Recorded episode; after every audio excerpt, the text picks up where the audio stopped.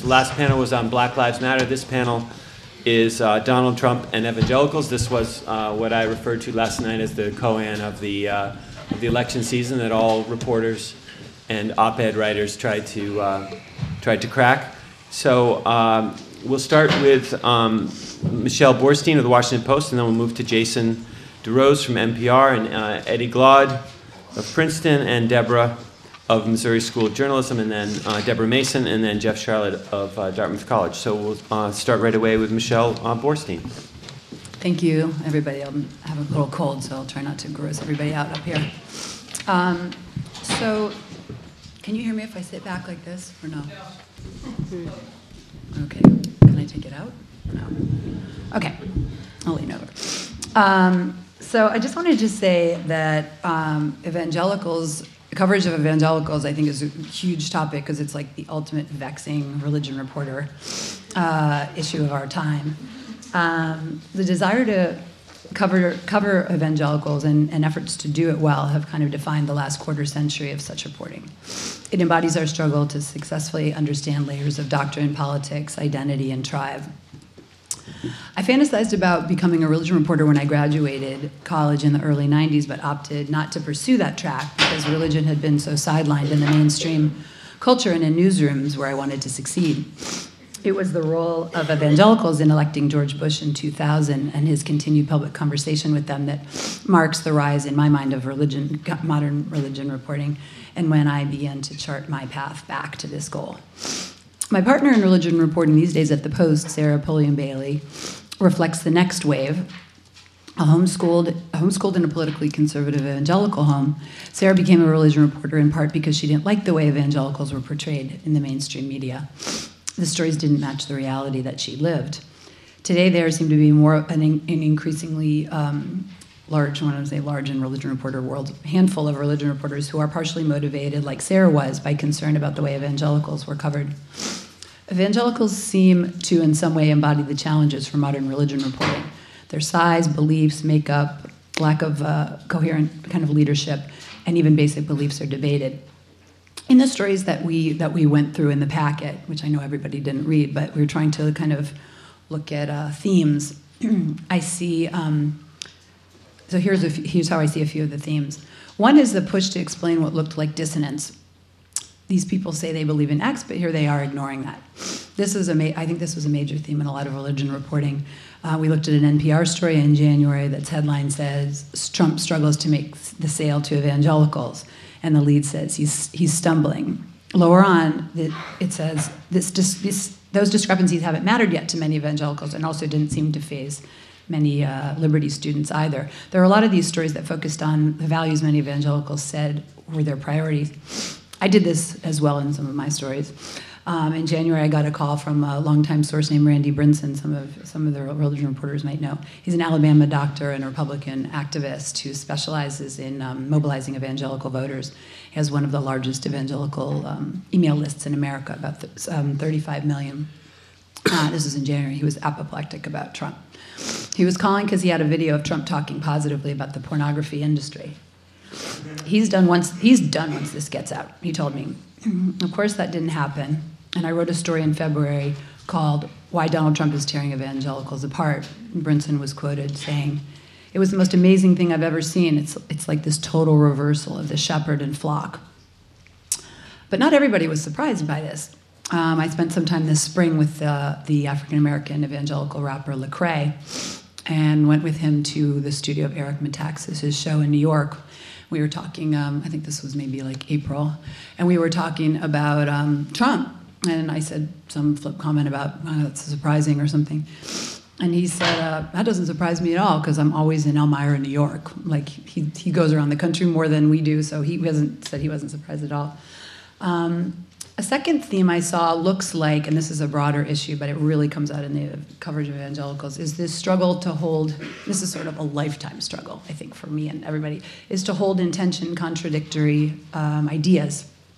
We looked at a story in The Atlantic written by one of the smartest religion reporters that we have, John Merritt, whose father was the, the leader of the Southern Baptist Convention, so he's very steeped in um, white evangelical things.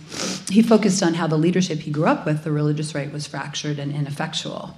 and his piece looked at um, how the political th- that focus on political power in recent decades led evangelicals to follow someone who appeared to violate their theology. And and uh, as analysis, he concluded by saying he thought that was a positive thing because maybe pol- um, the movement would would become less political. And I think coverage of evangelicals and often religious themes in general. Um, and I'm, again, I, I try to watch for this. My, I do this myself, I'm sure.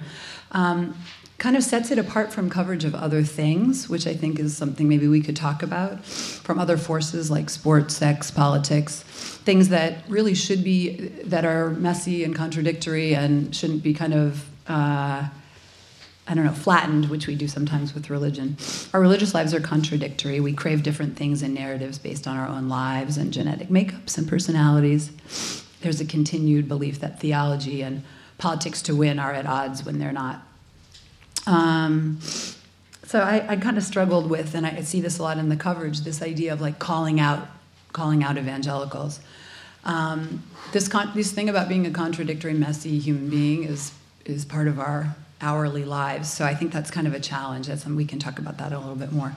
The third big theme in the coverage is um, demographics. we ran at least two long essays at the Washington Post from evangelical leaders describing the word as becoming meaningless or problematic. Um, this is a major, major challenge for us when we talk about, uh, when Americans talk about religion.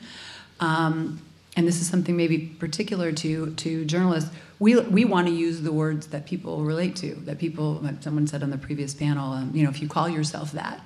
So we want to use the, lang- the language that is, you know, informal and conversational and how people understand themselves. So you know, what, what is an evangelical? Who is an evangelical? What's the size of, of the evangelical community? Um, according, and, and uh, you know, we're talking about uh, age, race, ethnicity, beliefs. It's like, that's why I said I think evangelicals are such a great topic because it's such a huge, it's such a huge kind of messy group in a way. Um, if we can't manage this issue, we won't be able to talk about religion or write about it really at all. Um, according to Pew, of evangelical, of people who describe themselves as evangelical Protestants, 76% are white, 6% black, 2% Asian, 11% Latino. So the question is, um, when we were constantly writing about evangelicals and really writing about white evangelicals, were we ignoring that other quarter, or were you talking about missing lots of people who are, you know, qualified as historically black, um, historically black Protestant, um, the historically black Protestant community? Um, in one of my stories, I, I quoted David Kinnaman, who runs the, the Christian research firm Barna, as saying, uh, this is from the story, he said he believes loose definitions of evangelical have ballooned the group size from more, a more accurate, what he said, 7 to 11% of the US population to a quarter, which is a huge difference. Um, and then a fourth theme um, is just uh, just the new uh, needing a new language around religion and um, and denominations. i am here this year on a Nieman Fellowship, so I've been thinking semi deep thoughts. And one of the things I've been thinking about is just just this language issue and trying to find another way to describe denominations. Um, I'm blanking on the name for a second of the guy who wrote this amazing book at the Post uh, anyway, he, he, was one of my colleagues who retired, but he wrote a book called uh, uh, "The Tribes," basically of Exurbia, like describing America in um, in different language that's actually more real. Uh, so that I think that that's one of the one of the big lessons of of this coverage is that it was not specific and not um, uh, nuanced enough. So I'm a couple minutes extra, but I'll pass it on.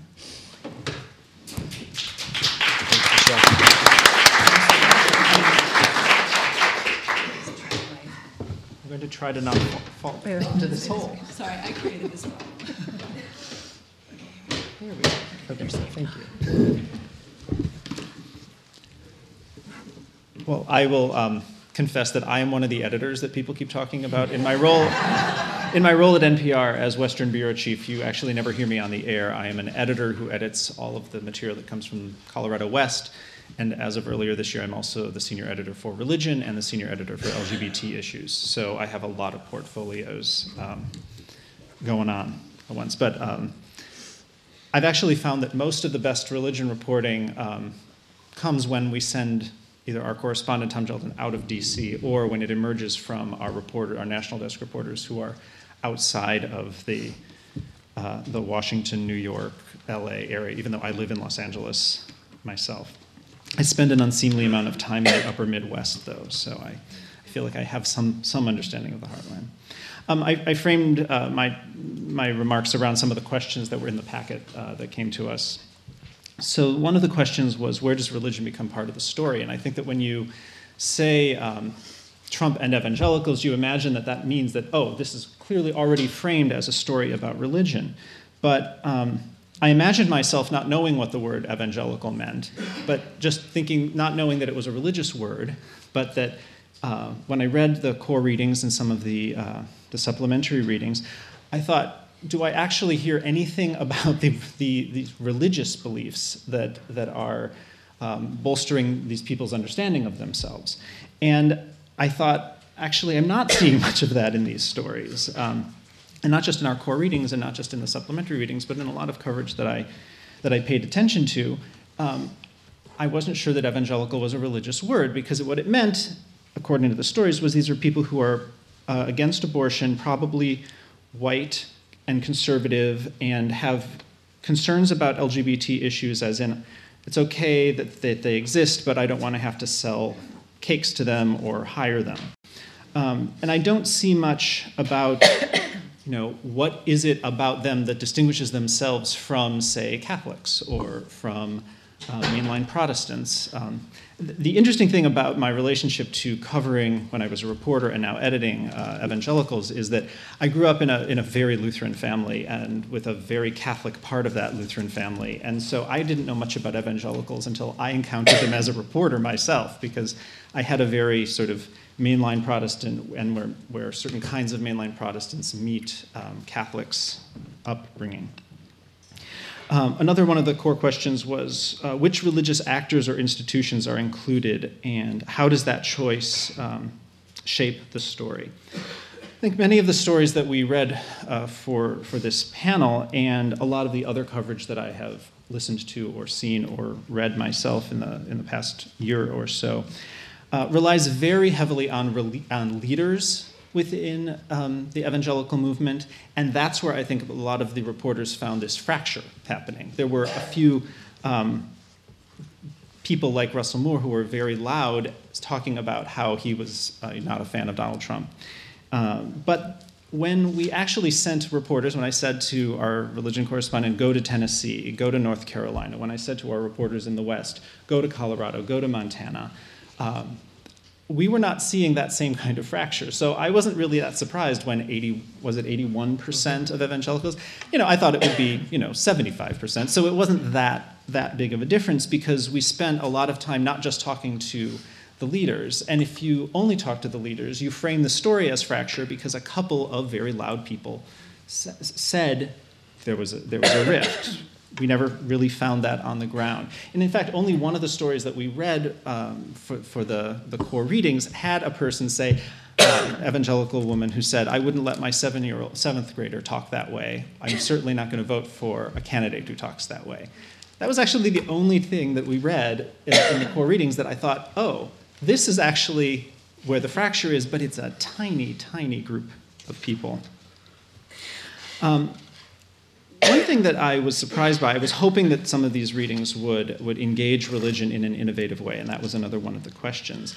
And I'm not seeing a lot of, um, and especially from national, national, especially in broadcasting, somewhat more in public radio because we have a network that is sort of based from the ground.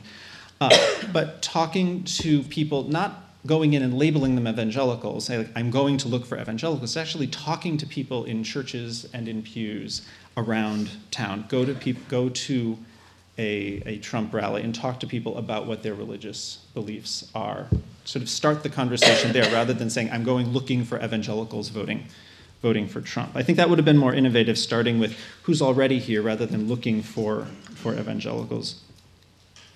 Um, I would have loved to see more attention to, say, um, evangelical women in non leadership roles who can articulate the reasons for not supporting Trump. I thought that that one woman in the reading was, was the only example of that that, that we saw.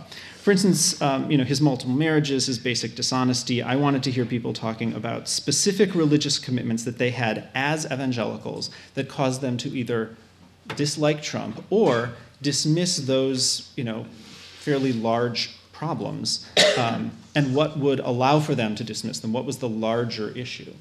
Uh, what I saw in, in a lot of our coverage, in a lot of coverage elsewhere, was sort of a acceptance of, and, and then this gets back to my original notion of like, if I didn't know what evangelicals were, maybe they aren't a religious group of people, maybe they are a conservative group of white people who, who take on religious language to further the thing that they want, which is the end of abortion and um, a lack of uh, rights for LGBT people. so that is, that is, I thought, a way that we could be more innovative in our, in our coverage. Um, how does religious literacy, uh, how does a religious literacy approach to this story enrich or under, our understanding of what's happening? I actually thought that there's been, you know, we sort of use the word evangelical and then we never define it in a lot of the stories. I think it would have been very helpful, even if the people could, even if the people being interviewed couldn't clearly articulate what that meant to them as an evangelical, we could have used a nut graph in there somewhere to explain to people who have no clue about something like a personal relationship with Jesus, born again, something like that. There wasn't really any understanding of that described in the stories. And I actually wonder if you push people to describe it, what will they say? I mean, we have an academic understanding of what evangelicals are. I'm not sure that evangelicals themselves have a lot of language to describe themselves to themselves. I mean, what is it about the Gospels that leads them to believe that not baking this cake is an important way of living in the world? What is it about um, their understanding of grace that says that they should, uh, you know, oppose abortion rights. I, I, those would be the questions that I would love to hear hear asked. But I come from a much more sort of theological interest in religion reporting, and I want people to t- to articulate their theologies, not just articulate what they're doing in the world. I mean, we can describe what they're doing. Journalists are very good at like watching people do something and then ask them, "What did you just do?" and then sort of write that into a story, but rather what was your motivation for it? Where, what, what is the Bible story that leads you to act this way? I would be very interested in saying, you know, confronting, you know, as, as good journalists will, you know, people who seem to not be making much sense about what they're saying. What is it about this candidate who does not actually uphold the values that you say you uphold that still appeals to you? And I think that Lori was very smart in her comments last night that it was also just an anti Hillary as the Antichrist sort of sort of understanding that it doesn't matter how bad um, Trump perhaps is as as King Cyrus is. It's just Hillary would be a lot worse. Um, one of the questions, and I, this was a little surprising of the of the questions in the readings to me, which which was what forms of violence is religion supporting or resisting in this case. And I see uh, religion resisting violence in two ways in these pieces, uh, Trump and evangelicals, um, but resisting it in very, very thin ways. Um, I think there is some resistance to the violence in the notion that abortion should be illegal. I would like to hear them talking more about what that means. Um, however, I think there's a total lack of understanding among uh, the occasions when evangelicals talk about this in the ways that there is violence done against women seeking abortions when abortions are not legal, uh, often women in very desperate situations. Um, the stories suggest that abortion is a given bad rather than a really fraught, complex reality in many people's lives.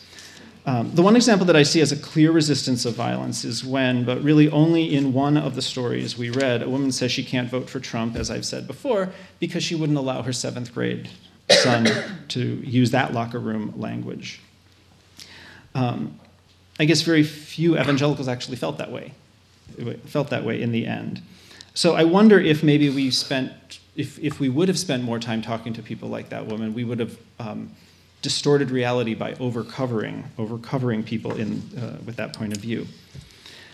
And I don't see religion as resisting violence in many of these stories because there's actually no attention given uh, to the violence perpetrated against queer people or Muslims or women or Mexicans or the poor or the disabled that came out of the Trump campaign.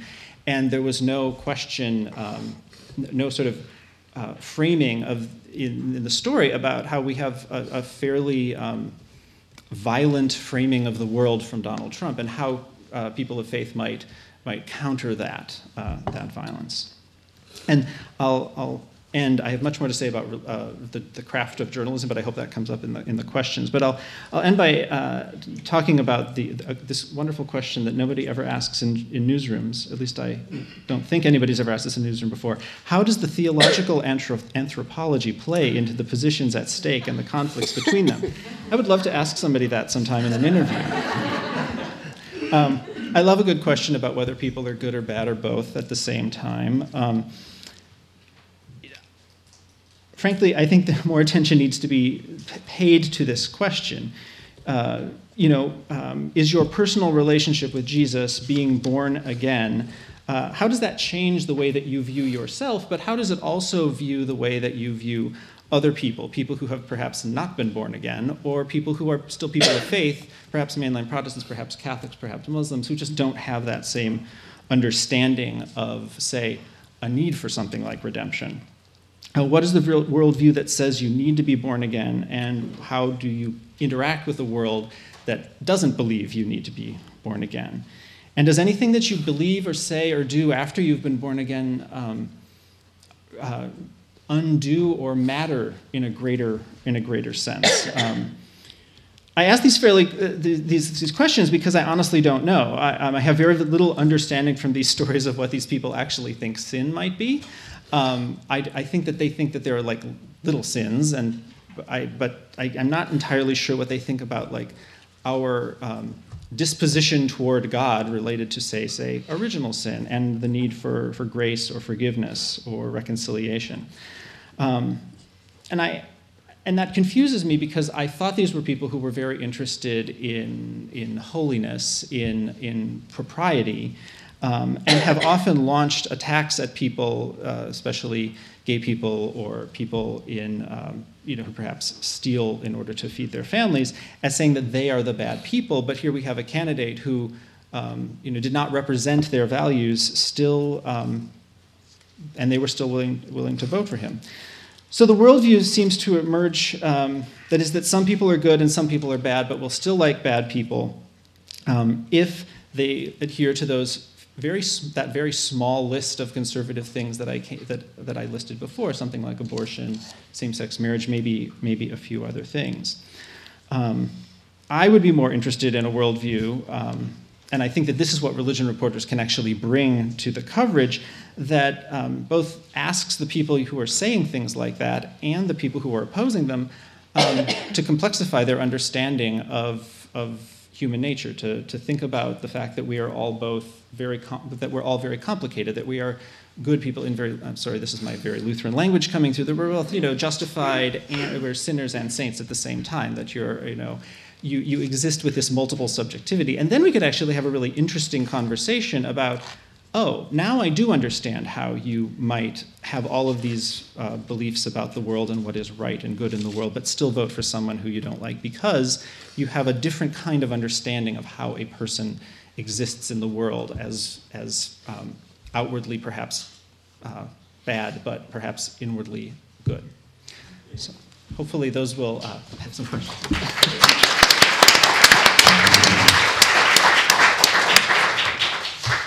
So I, I, I, won't take too much time, and those of you who are familiar with the black church tradition, that means I'm going to take a lot of time.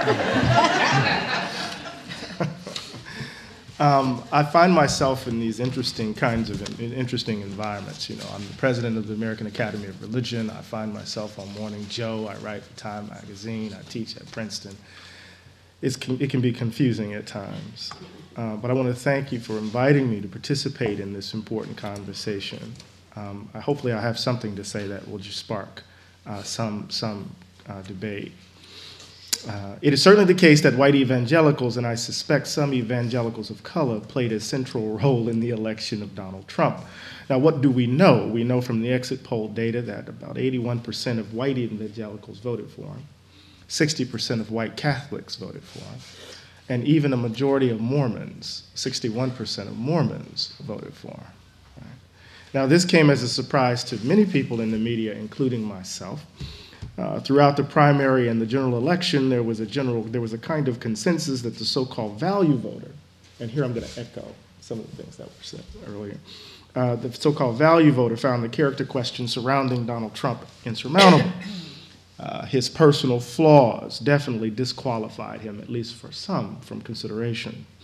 Uh, this was certainly true during the controversy with the Khans, the Gold Star family, and the audio video footage with Trump's horrific comments about his behavior uh, with regards to women. And we see the early coverage, at least in the core readings, right, uh, of the case study, right, reflecting this assumption. Right? Now, post election, we know otherwise. Uh, um, and we might even call this the Trump effect.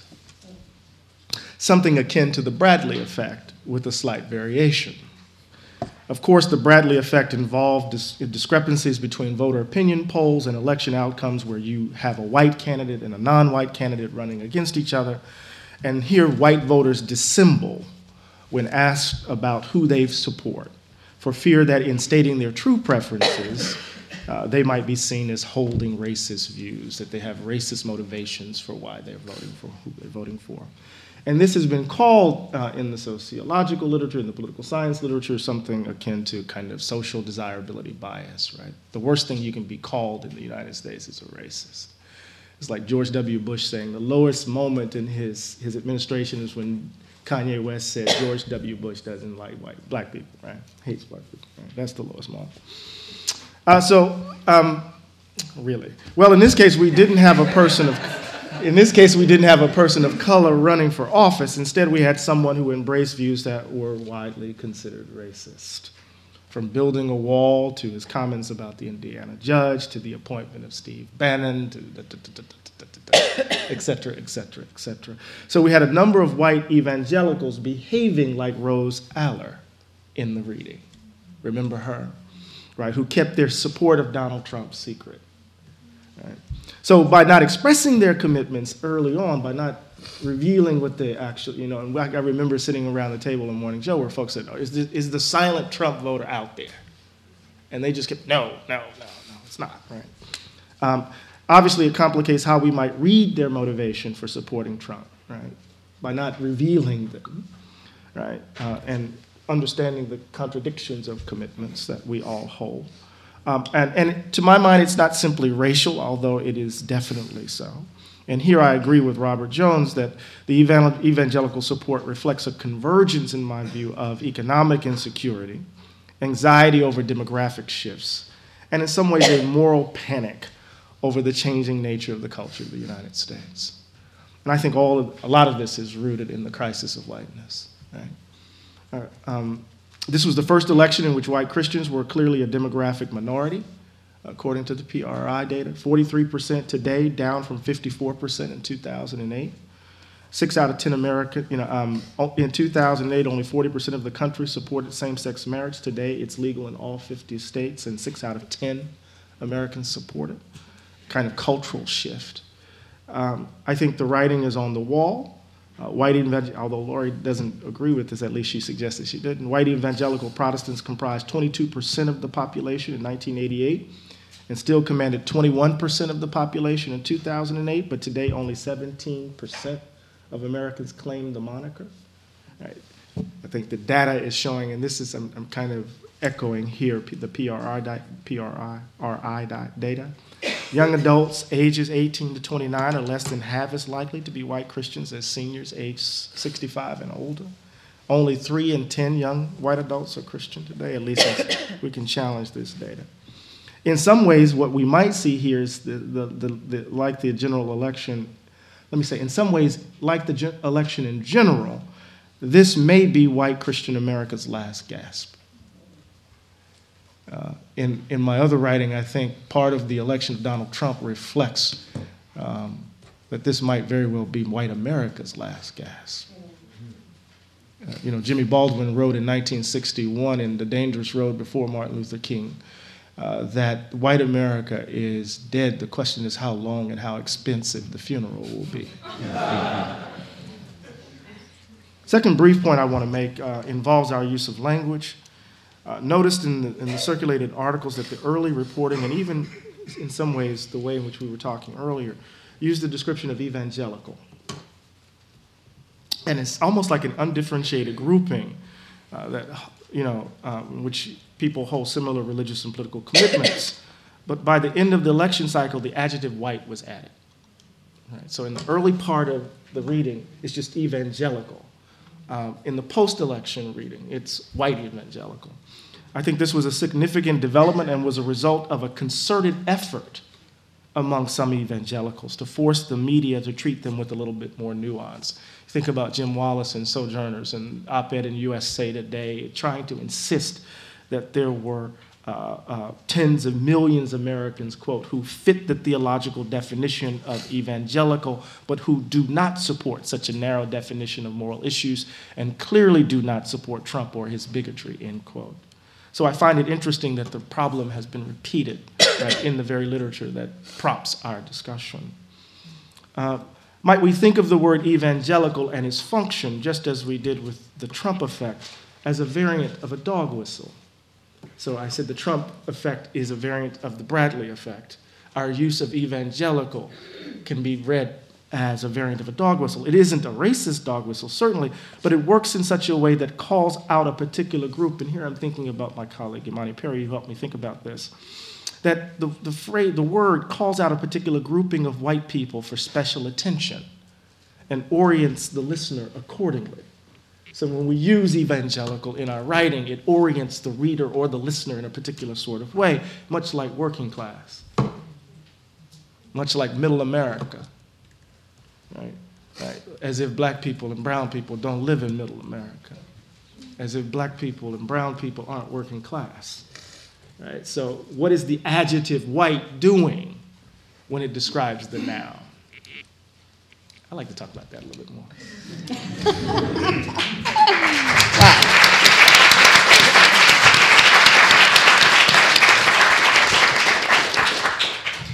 The problem with being, what, the 10th speaker in a line of very smart people is that many of the things that you want to say have, have been said. So um, I'm, I'm morphing my content a little bit. Uh, I also want to thank uh, very much Bruce McEver for, for funding this, Diane Moore and Stephen Prothero for uh, instigating it, and for any of the good work that comes from it.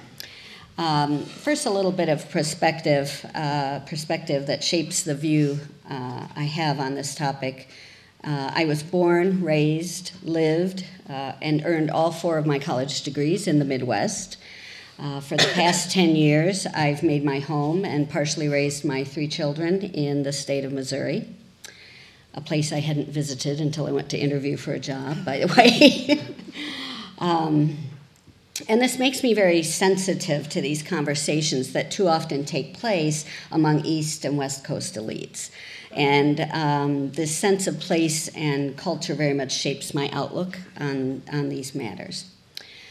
So, secondly, I'd like to just tell a story. Um, uh, last month, as the finality of Donald Trump's win has had just been broadcast, I was uh, in Cape Town, South Africa, and I was standing in front of 24 journalists from sub-Sahara Africa. We were training these journalists on how to write about religion and LGBTQI issues. These journalists were from the Gambia, Uganda, Zimbabwe, Senegal, Nigeria, Zambia, Botswana, Kenya, Namibia, Ghana, 15 countries in all. They worked for a variety of international, regional, and specialty media outlets. I was one of only three white people in the room. I was from the West, and the training was funded with Western NGO money.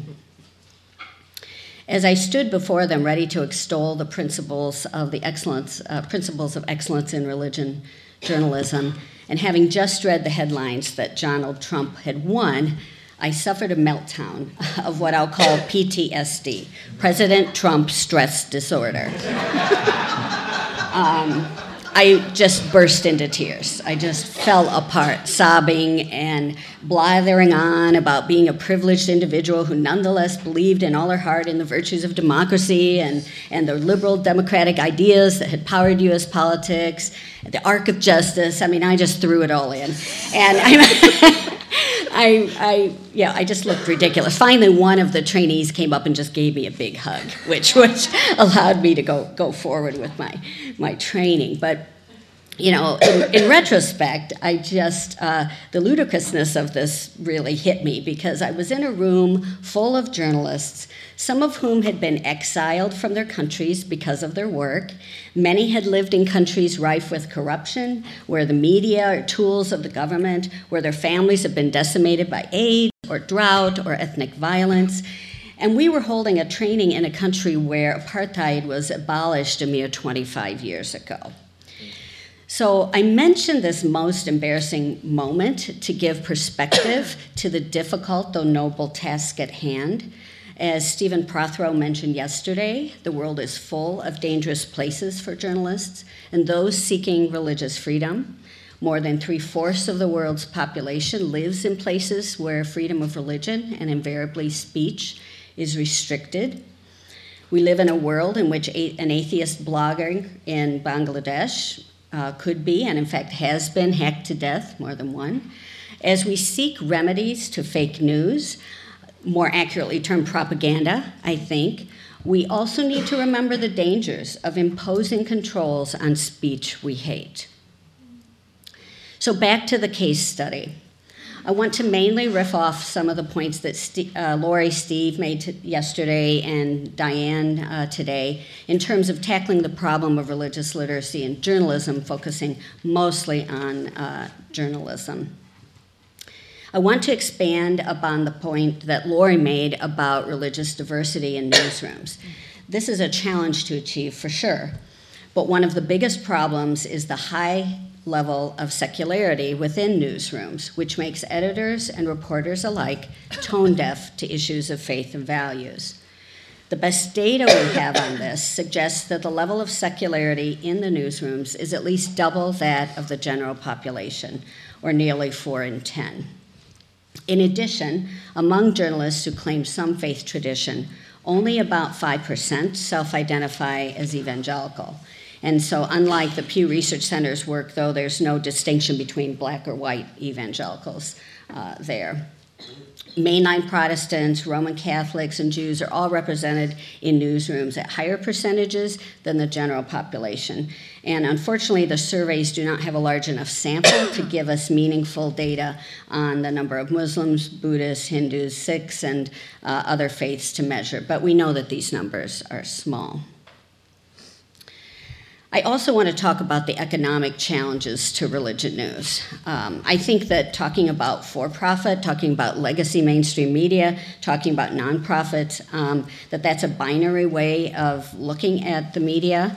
Uh, I think if you look at the Washington Post, for instance, which is very much owned uh, as a for profit company, uh, that there are some really, really exciting experiments that are going on there. Uh, I think it's problematic to cede religion news to specialty online only media. Their audiences are not big enough, their content is too long. Um, and I also just want to remember, remind you that. Um, that we're in sort of this Wild West era. Just watch Westworld and you will get it, okay? That's what the media world is, is like. Um, there is no one economic model of religion news. I speak as somebody who's been having to raise about $2 million or more a year um, since we acquired Religion News Service in 2011, and a job from which I've happily retired. Um, religion news and interest uh, in it spikes, and there have been millions of dollars, tens of thousands of hours spent in trying to improve it and expand it. When the editor of the Dallas Morning News can't get Hobby Lobby to buy an ad in its award winning religion section, which had a 50% Saturday readership um, at its peak when it was this beautiful six to eight page, glorious award winning thing, um, you have a problem. You have a problem. Uh, all media are still experimenting.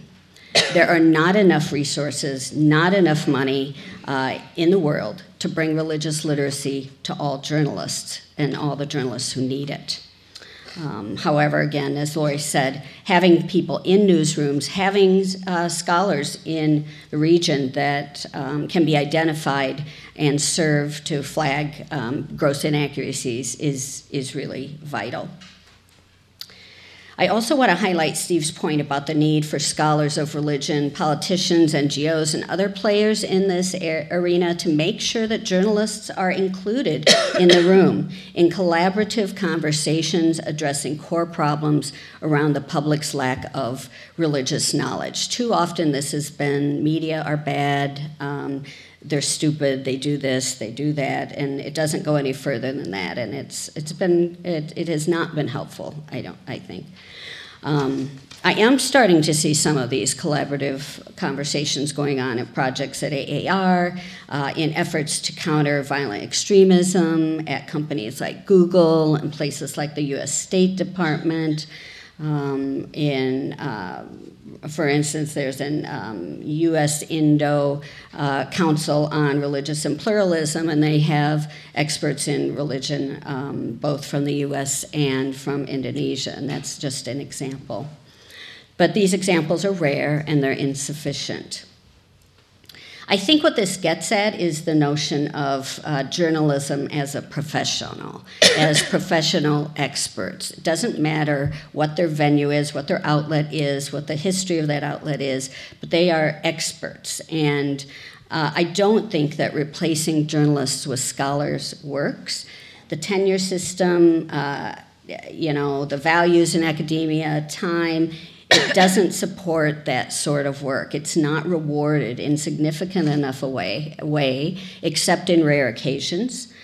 Um, I do think that there are academics who are morphing into this with um, great success. You're an example. Uh, but I think for the most part, they are speaking to elites, uh, and that the problem of religious literacy is too big, too broad. Related to this point, as I think I already mentioned, that um, is case study analysis itself. There are ample instances of media failures. The sausage that is news journalism is messy in the making, but it's important for everyone to highlight and share and show examples of high caliber journalism about religion because it does exist. Um, and some of the people who write about that and produce it daily are here um, are in this room, but there are many other people out there who, uh, who do it. Um, there are examples uh, in these case studies that do include context, they include history, they include empathy, and, and all of these things. We know the ingredients of this sausage. Um, at no time in our history have we had access to so much content about religion, so many resources to create quality content. But there's a cacophony of content, and what we need are scholars, activists, and others who can lift what's good up from the swamp of information cluttering our feeds and inboxes. We need to share where we get it right and serve as models to do better, uh, to better inform. These sorts of efforts have, to date, been insufficient and lacking. As has been noted, readers um, tend to trust outlets that validate their own backgrounds. It's a huge problem. And what scholars and others can do is to highlight and bring to the fore some of this other content that reaches beyond. Um, uh, beyond some of the typical narratives and storylines. I also just want to mention a couple of other uh, brief things that I think are lacking out there that can be helpful. First of all, there's a huge, huge need for more research on religious media, uh, scholarships that looks at those messages and how they do uh, how they do have effectiveness within uh, religious discourse. It's hard to do. There's a reason that more people do content studies and other analyses of the New York Times than any other media outlet, is because it's easy to find in every single news uh, library in our in our country. Um, it's a lot harder to do uh, the study and the hard work of acquiring and looking closely at religious media. Uh, but if you have um, ever judged the Evangelical Press Association's contest or um, other similar association contests, you realize that there is a huge volume of this content and there is little to, I mean, just minuscule amount of scholarship about it, useful scholarship. Uh, I also want to point to this problem of conflict narratives, and, and a lot of that is related to uh, the economics of journalism at present and in our current transitional moment, which I think is a which I hope is a low point. Um, um, I do think we're starting to see some answers to the economic support of news in general, and we're starting to sort our way. But uh, conflict narratives, of course, do remain the dominant uh, content that gets created today in uh, many newsrooms. And one of the issues that has affected religion news particularly is the um, really the decline of religion sections. Now, love them or hate them, uh, everybody who ever had to work with one has a viewpoint. Uh, but the reality was that those religion sections served uh, to counter conflict narratives. That was one of the complaints. They were fluff, they were too soft.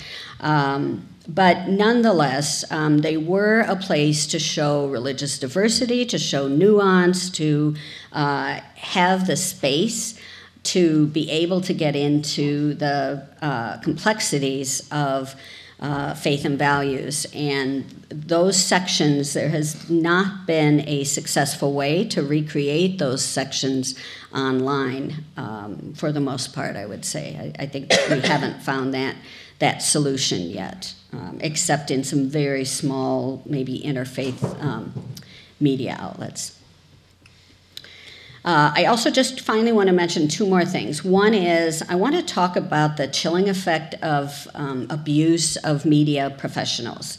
So, for instance, um, one friend who is Muslim who wrote a commentary, uh, her uh, trolls found her child's picture. Her child was under 10 um, took the picture, put the word terrorist across it, and distributed it all over Twitter.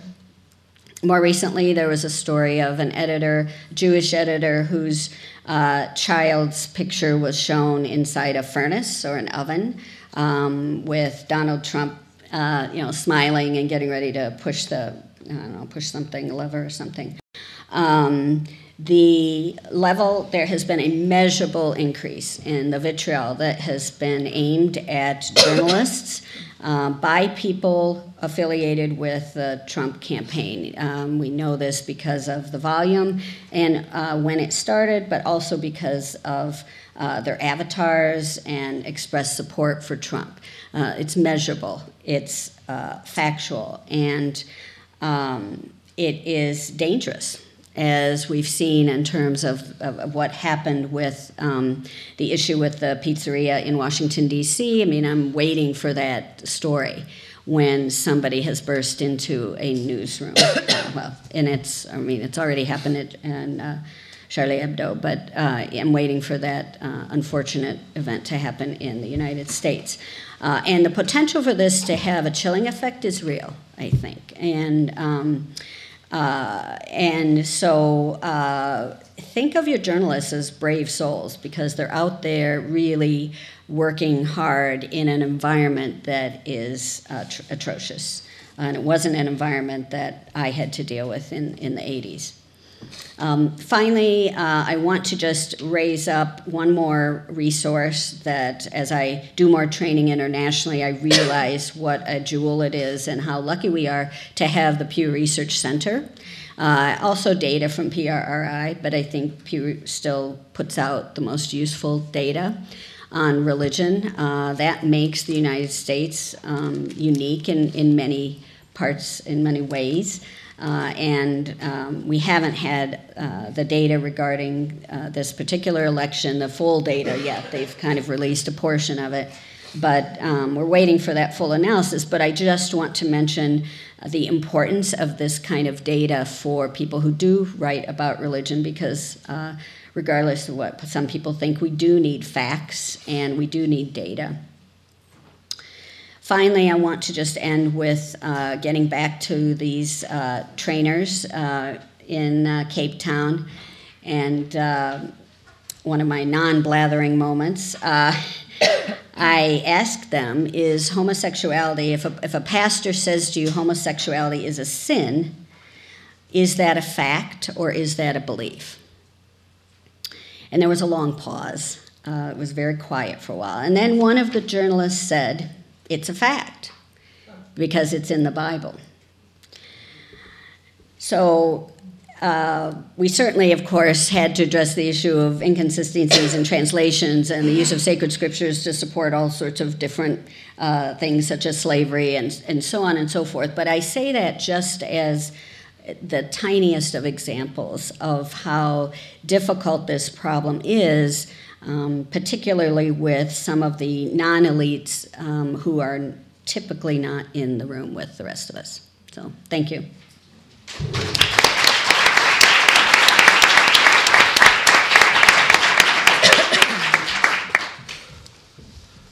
Hi. Uh, coming at this point after so many wonderful speakers uh, here on the panels and, and, and the comments from, uh, from, from out there, uh, it's tempting just to sort of make a collage of interesting points. Like, that was a good thing that that person said, right?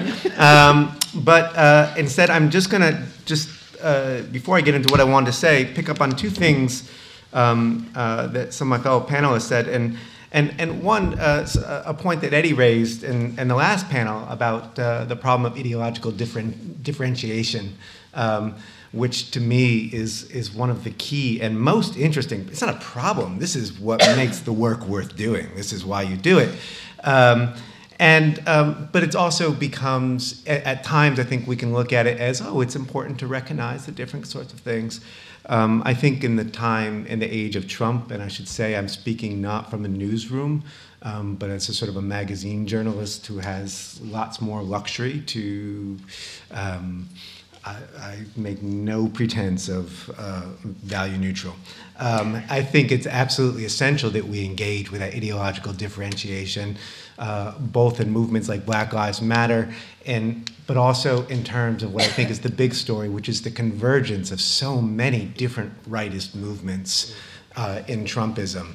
Uh, and uh, the great risk is sort of seeing it as, as one big blob when in fact it's, it's an alliance of people we never thought would work together. Um, and, and there they are. Um, and that's why actually I don't particularly value the term evangelical.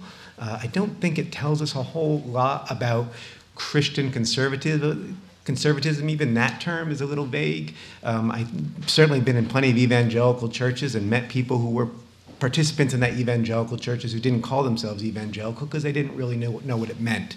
Um, just as journalists have that problem, um, uh, regular people do as well. Um, and the other thing I wanted to pick up is, is what Jason was talking about, and as one of the editors who is, is, is not like the bad editors, um, was sending out people to do more reception stories. What does this feel like? Not what, to, what you hear what the leaders are saying. What does this feel like to you? So I think I want to get to that point, um, but I'm mostly going to talk about transmission uh, even so, because I'm not at that point yet. Um, although I would say that transmission and reception, of course, are like ideological differentiation and convergence. You can't tell the story of one without the other. Um, yesterday, Lori made this great point um, about why so many of us were too certain that Trump couldn't win, um, about how we trusted the data nerds, the Nate Silvers, and the Upshots, and all the other pollsters. I think, Steve, you sent me a very reassuring email at yes, one point uh, citing a Princeton scholar who said it was absolutely certain.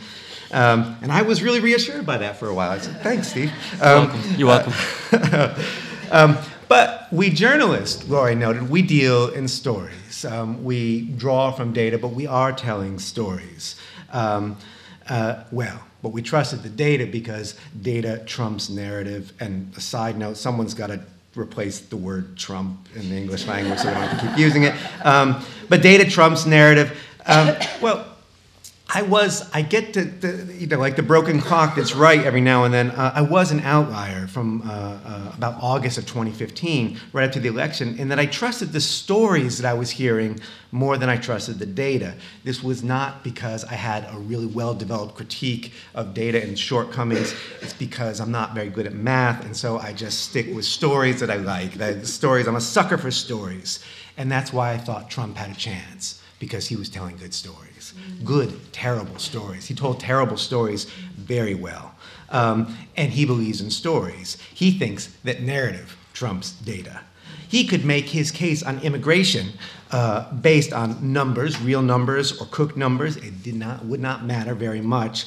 Or he could, he could, as he did so often on the campaign trail, tell the story of the snake. Did anyone hear him tell the snake? Um, the snake, um, it's the lyrics of an old Al Wilson song. And when he tells it, he takes a, a piece of paper out of his pocket and he unfolds it and he says, Do you want to hear it? Do you want to hear it? And you have to respond. You have to say yes.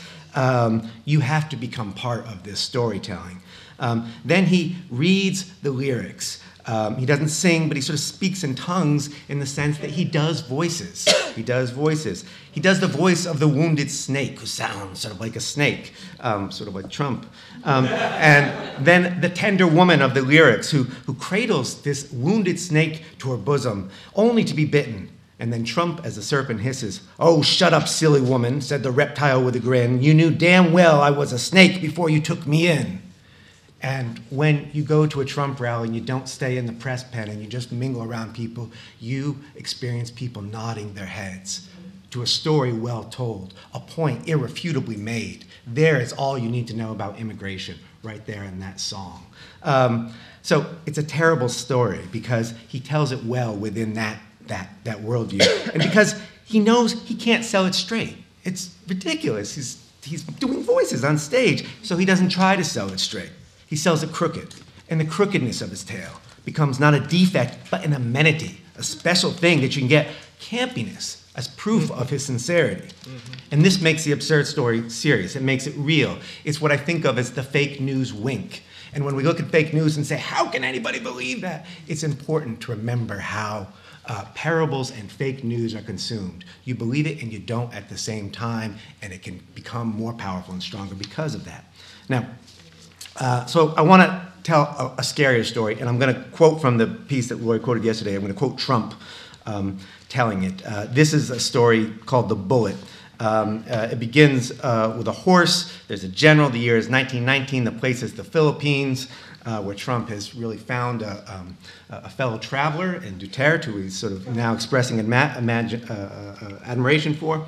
The general is John T. Pershing, Blackjack. Um, Trump doesn't name the war because it's not the point. It doesn't matter. There's a tremendous terror problem, he says. That's what you need to know. You're set up. Oh, and the terrorists are Muslims. You need to know that. Here's how he tells it. And I'm going to read it um, with the stage directions that I was allowed to put in it because that's getting, gesturing toward the reception. Uh, they catch 50 terrorists. Today we read them. I'm not going to read it like Trump. Uh, today we read them their rights, take care of them. Bah, bah. And the audience boos on cue. We feed them the best food, make sure they have television, we give them areas to pray. It's a wonderful thing. We're wonderful people. We're wonderful, stupid, stupid people. And the audience laughs. So General Pershing, tough, tough guy, 50 terrorists. What happens is he lines them up to be shot. Guy near me just shouted, yeah! The story was, was, was being realized. Lines people up to be shot. And as you know, swine, pig, all of that is a big problem for them. Big problem. He took two pigs, then chopped them open. Trump chops his hand, and I haven't seen nearly enough journalism. We all talked about how small his hands, we weren't paying attention to what his hands were doing, except for the occasional, like, it's sort of like Mussolini. Yeah, how is it like Mussolini? Pay attention to the hands. He took the bullets that were going to, be were going to go and shoot these men, and he holds up an imaginary bullet. Took the bullets, the 50 bullets, dropped them in the pigs, swished them around, he swishes, so there's blood all over those, those bullets, and at this point, the crowd is cheering. Uh, had his men, instructed his men, and his voice rising, to put the bullets into the rifles, thumps the lectern. They pulled the rifles, they put the bullets in the rifles, and, he, and they shot. Um, and there's a lot of cheering now 49 men. And then he tells the story again. Same story. Puts the imaginary bullet into an imaginary rifle. He does it, he mimes it, and shoots his imagined uh, 49 Muslims. Boom, boom, boom. That's horrific storytelling. That's storytelling, um, and that's transmission, and I'm trying to get uh, at the reception that's going on there. Now, I hope there's some historians here who are saying, but that never happened. Of course it didn't. Um, but that's not the point. Um, it's worth remembering. Some will disagree with me, but Moses didn't really part the Red Sea either. And yet the story still works for its audience. Now, I just want to uh, close up by turning to some, some, some stories told that were part of Trump's um, campaign. And I should say, by the way, I, I'm framing this as religious language. There wasn't nearly enough attention paid to Trump's explicitly religious language, which goes all the way back through his career. And if you haven't read uh, Daniel Burke's piece on Trump and Norman Vincent Peale, I really recommend it. It's Peale is absolutely formative to him. Um, and he tells Peale-like stories, except he makes them dark. Um, so these uh, uh, quickly, just three one-liners. Uh, preacher in Ohio, red-hot local pulpit pounder, works the crowd up into a fury. Denunciations of the range of satanic forces that had fallen, befallen the U.S., including child trafficking, which seems relevant in light of the the, the Washington the Comet Pizza story. Um, and then concludes by calling on us that uh, to put our minds aside. I'm quoting: "Put our minds aside when we vote, that we might cast heart ballots and not ones bound by reason." And the crowd cheered. And afterwards, I talked to these people. I met a few evangelicals. I met a lot more people who never go to church, and boy, did they appreciate having a pastor there. They thought that was really great. There's other pastors like Pastor Mark Burns, uh, a black prosperity gospel from South Carolina, traveled with Trump, frequently opened for him. There's always a pastor opening for him. Here's a quote from uh, Burns It's horrible, horrible how they're trying their best to make sure you and I focus on race and our color and not the only true color that matters. There is no black person, he continues, no white person, no yellow, no red. There is only green people. And he pauses. He says, Green is the color of money.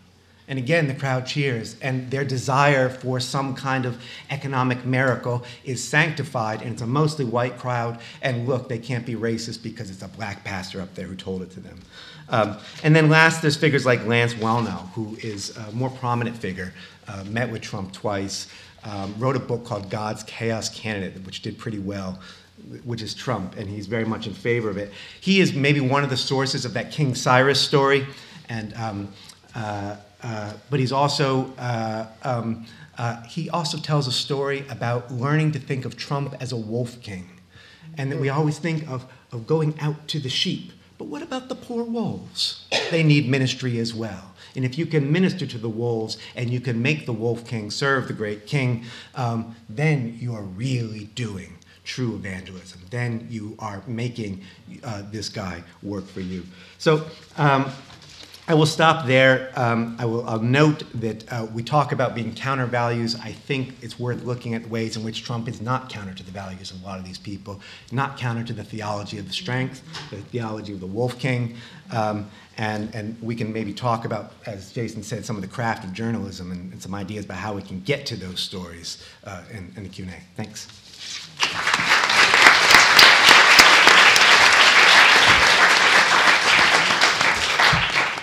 Uh, thank you all. Um, just one, one thought I have before opening it up to everyone else, and that is uh, part of what I was hearing Jeff say and others say is, uh, is that uh, part of the attraction of Trump to evangelicals was um, that in order to see it, you need to move away from the doctrinal questions to the storytelling questions. And if you think of you know, what is the fundamental Christian story? At least one version of it is uh, there was Eden, uh, things went bad, and a Savior will make it great again. Right? I mean, that's a pretty basic Christian story that a lot of Christians know, and uh, that's Trump's story.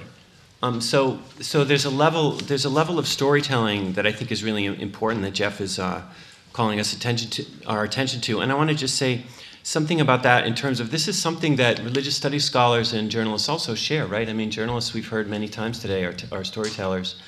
Um, uh, religions tell stories too. That that's the source of their power, right? That's how they they start before we even have have books, and the way they they compete and the way they succeed is by uh, telling stories well. Sometimes hor- horrific stories about apocalypse, and sometimes you know lovely stories about people um, taking care of themselves. And this is one of the tensions, I, I think, as well in, in the newsroom. I uh, used to write for the CNN Belief blog a lot before Dan, uh, before Dan was there. There was another Dan there, Dan Gilgoff. And I remember proposing a story, um, and it was uh, the Tea Party is a religious party. That, that, that, was the piece. It, was, it wasn't even a story, it was an opinion piece. And uh, nobody, nobody had, uh, had written about this uh, before. And of course, it was a counter story. The story was the Tea Party was a party about economics and about uh, states' rights and about these sorts of things. It had nothing to do with religion. And I wrote this up, and Dan, my editor, really liked it, and he, he passed it up to his editor, who who hated it because it was false. Um, that was the just the claim. Like this is this is a false story. We know the story, and the Tea Party is a secular movement, just like we may know that Black Lives Matter is a secular movement. And it actually went up to the lawyers um, at CNN, and the lawyers um, came down and said, "No, you can't do that." And I asked Dan um, why, and the lawyer said the same. Not not you, Dan, the other Dan, who fought for them for this story for me. Um, and they said, "Well, because it's false." And then uh, I think it was 10 days later, someone named Jeff Sharlet wrote an article called The Tea Party is a Religious Party.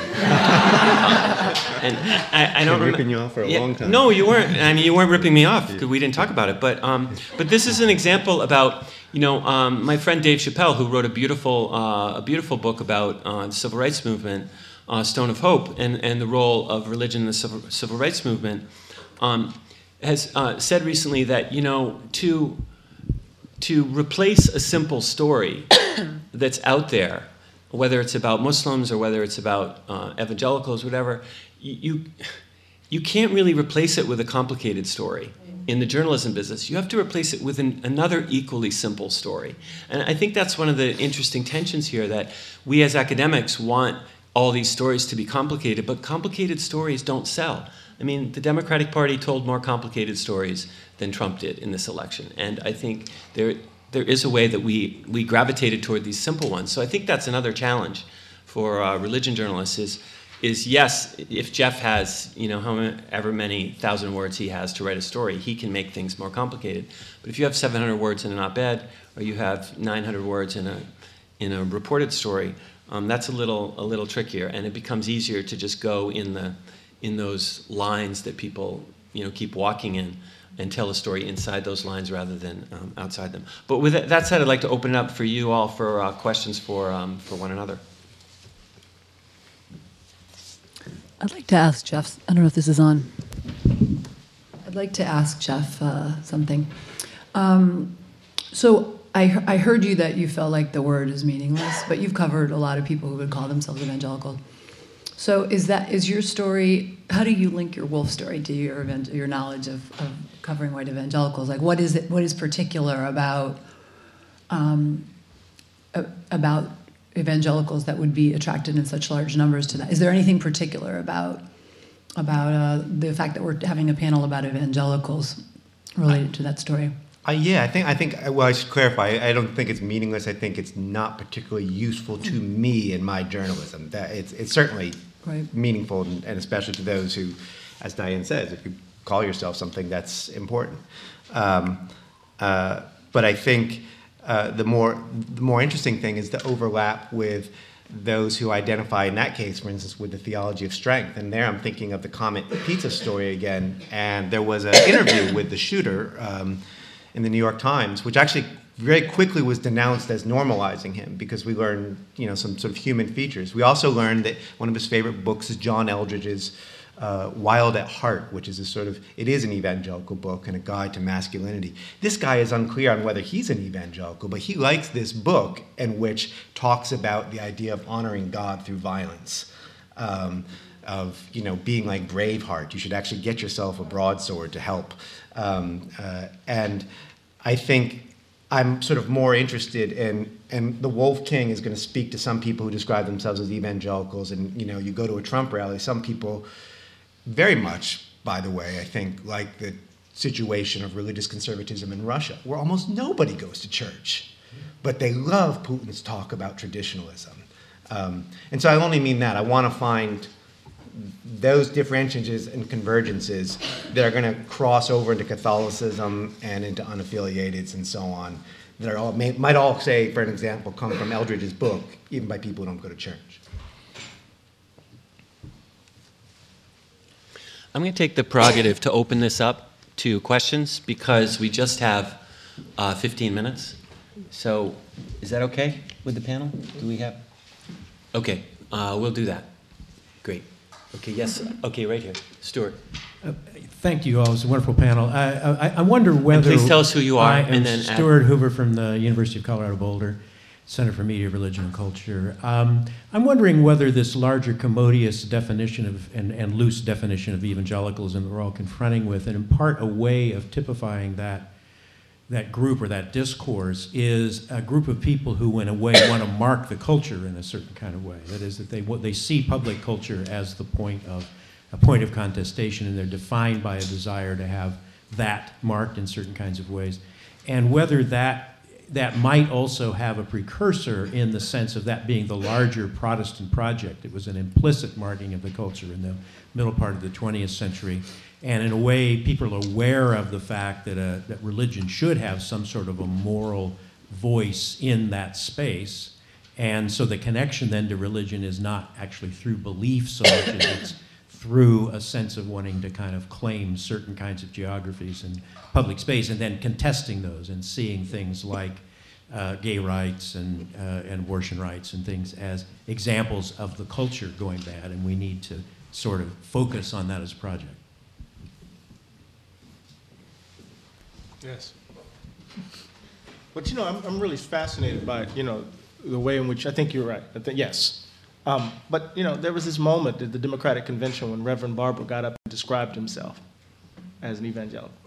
And he did it in very specific ways. Inerrancy of the Bible, I mean, he just went down the line. And that wasn't the storyline. He tried to claim the, the word uh, as a way of, of, of, of giving an account right, of, of, of what Moral Mondays was all about, what the Forward Together movement was all about. And that wasn't picked up. The only thing we could read him as was he's in the tradition of Dr. King, right? When in fact he was trying to do something in that space in a very particular sort of way.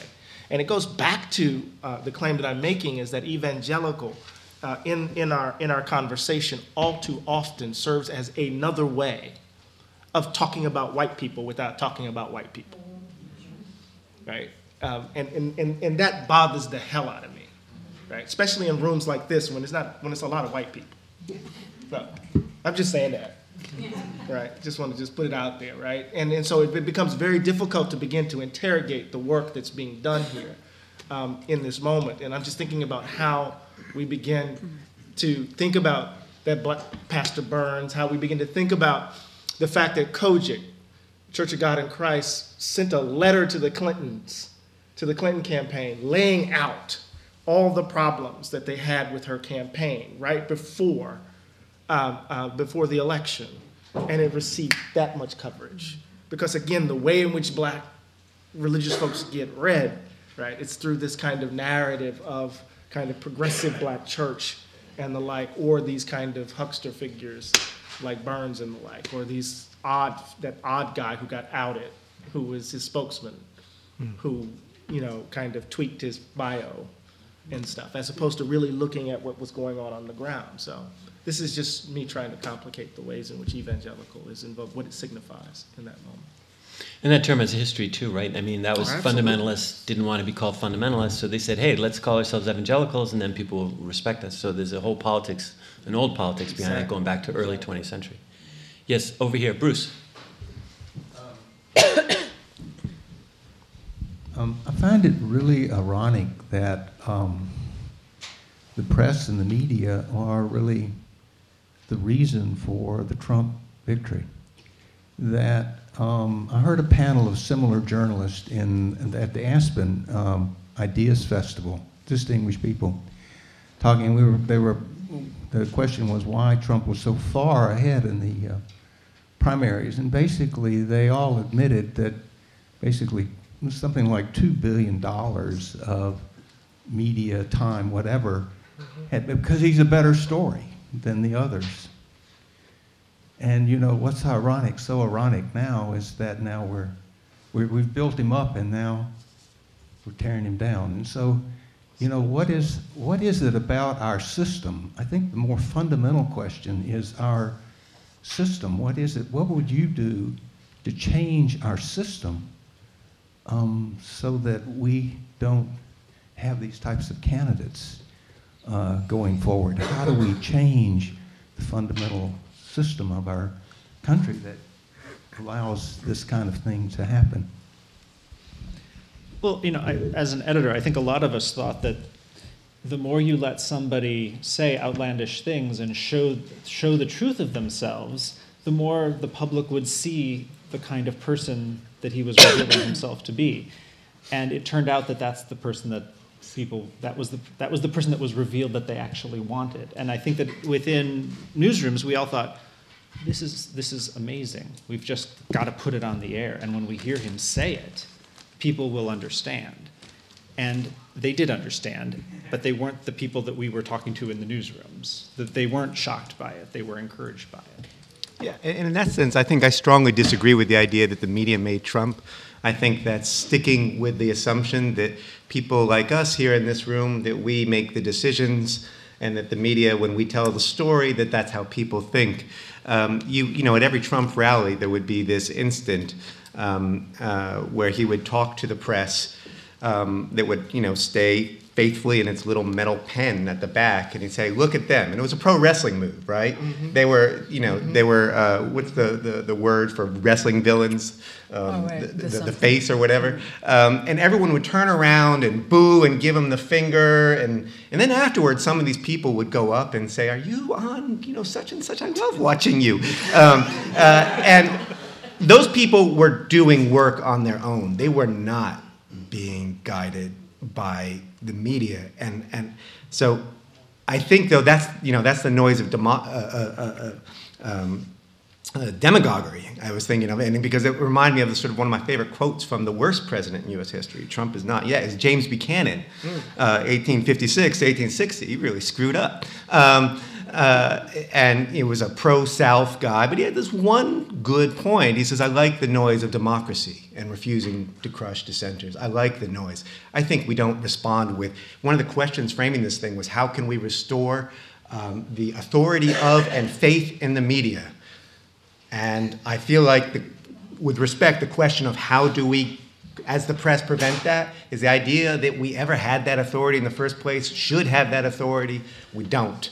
Uh, what we do have is the power to sort of expand the noise of democracy. And, and But Jeff, a lot of the a lot of the coverage of Trump wasn't even coverage. It was just free free showing of all his rallies on oh, CNN. Well, crap coverage is a different thing. Um, well, I mean, but but people were watching that, and that's part of what we're talking about with the two billion of free stuff. It's not like people are analyzing and writing about Trump. It's just like, okay, here's Trump for 45 minutes on on CNN. And even then, how many of you had heard in full detail the Bullet story, right?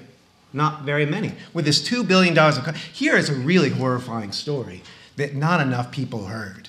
That um, not enough people, it would be sometimes summarized. So, with $2 billion of coverage, he was saying things. I think Jason was right. He was saying things, and we, we in the media were saying, look at what this guy is bringing. Um, and the reality is, people didn't. They tuned out. They didn't watch it. I think there's a little bit of a, I don't know if this is working. I think that there's a, uh, a like a tendency right now. I'm, I mean, I'm all for reading and writing tons of stories about media screw ups, but I think we're, we're like, there isn't one reason, you know, like there, it's very, very complicated. And, um, I mean, I, I, I don't think that the media has, well, first of all, I don't even know what we mean by the media at this point, but I don't think journalists have, we don't have the power we used to have. I mean, that's basically, we've shown that. I mean, that you could, uh, and, and one of the things for, a- for a lot of us is kind of refiguring out the narrative of who we are because we think of ourselves as public servants, and 24% of the country like to put us in a cage. So, um, but anyway, I wanted to raise one thing that I that I that I feel is like will be co- is concretely an issue for me on this, uh, you know, this question of holding evangelicals or whatever, holding people accountable.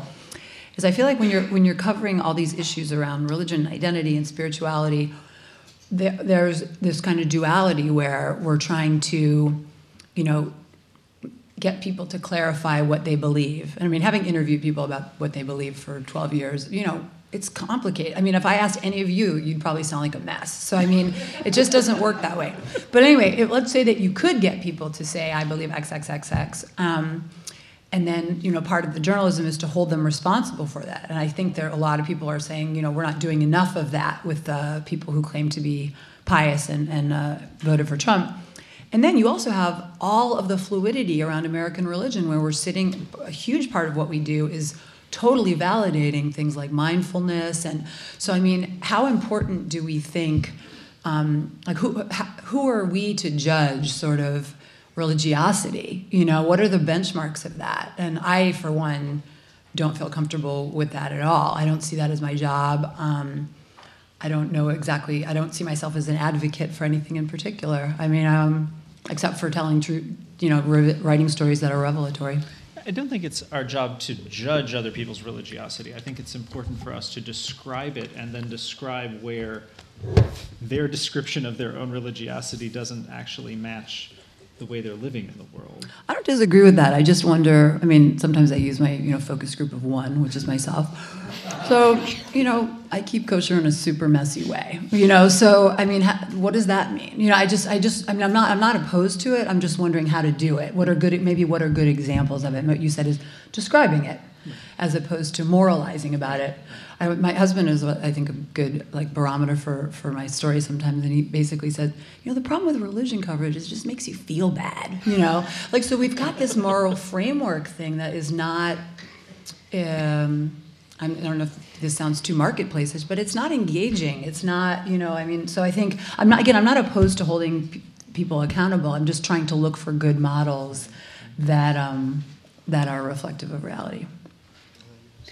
Um, just a couple things. There was a, a, a, Columbia Journalism Review study just recently that came out that talked about um, positive negative coverage. It did show that negative coverage of the Clinton campaign was uh, greater than the coverage of the Trump negative coverage of the Trump campaign. Um, just as a you can look that up. Um, I do think actually um, some of the crisis that the um, industry and the profession of journalism has been under actually needs to be thankful for this outcome. I think we are having for the first time the really serious discussion about propaganda, aka fake news. Um, I don't think that conversation would have happened if um, we had President Clinton, uh, a President Clinton. Um, I think there are other hard conversations that we have still not uh, tackled, such as the role of artificial intelligence and the role that that plays in driving search, um, particularly how artificial intelligence learns uh, the worst of our inclinations, the worst of our searches. So if you if you search, um, you know, some anti-Semitic phrase, um, you know, Google search, and many people do that. You know, it starts popping up, and uh, this is a huge problem. Uh, you also have the role of artificial intelligence in terms of trying to diversify the outlets so that you have media outlets, um, including CNN, that use bots to uh, run their Snapchat.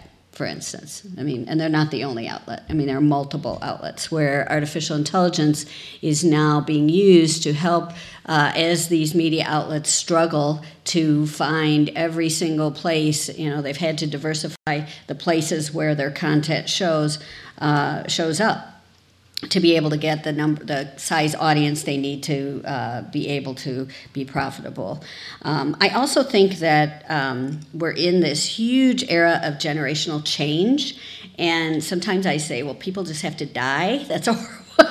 um, but but but the reality is that. Um, the first generations of people who have been born and raised in digital only era are, are just you know, starting to come to uh, roles of significant power and leverage, and still just at the very beginning of that process. It doesn't mean that you know old farts like me don't uh, don't know how to use these media, but I do think that when you, uh, like my children who are 23, 22, 17, um, I think that when you are raised in an all digital world, it affects your thinking, it affects your attention span, it affects um, all sorts of things that we haven't even begun to grapple with uh, in terms of our um, terms of our politics, in terms of the election process, in terms of how campaigns are run and where they spend their ad dollars, and, and all sorts of things.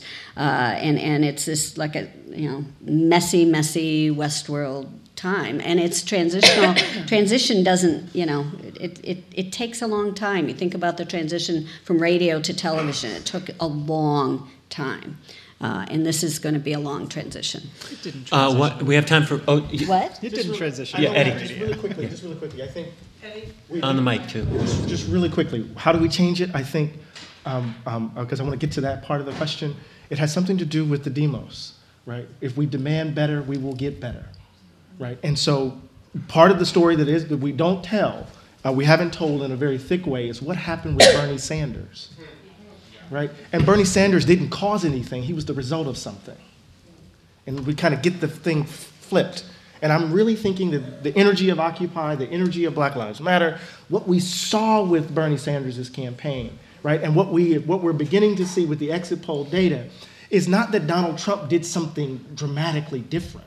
He did in some ways, right? But the same number of white people that voted for Romney voted for him, right? What happened, at least the data is suggesting to us, is that millennials broke for third parties in interesting sorts of ways in Wisconsin in, in, in Pennsylvania. Right?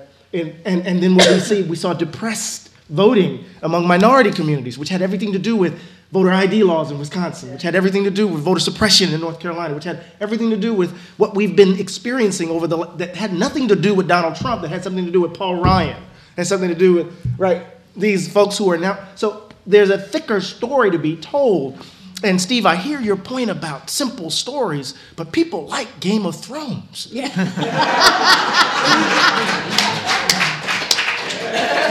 lot of stuff happening, right? And so I think there is a way in which we can use simple sentences to tell complex stories. Okay, great. On, on that note, uh, we are out of our hour, Oh, and, a, damn. hour and a half.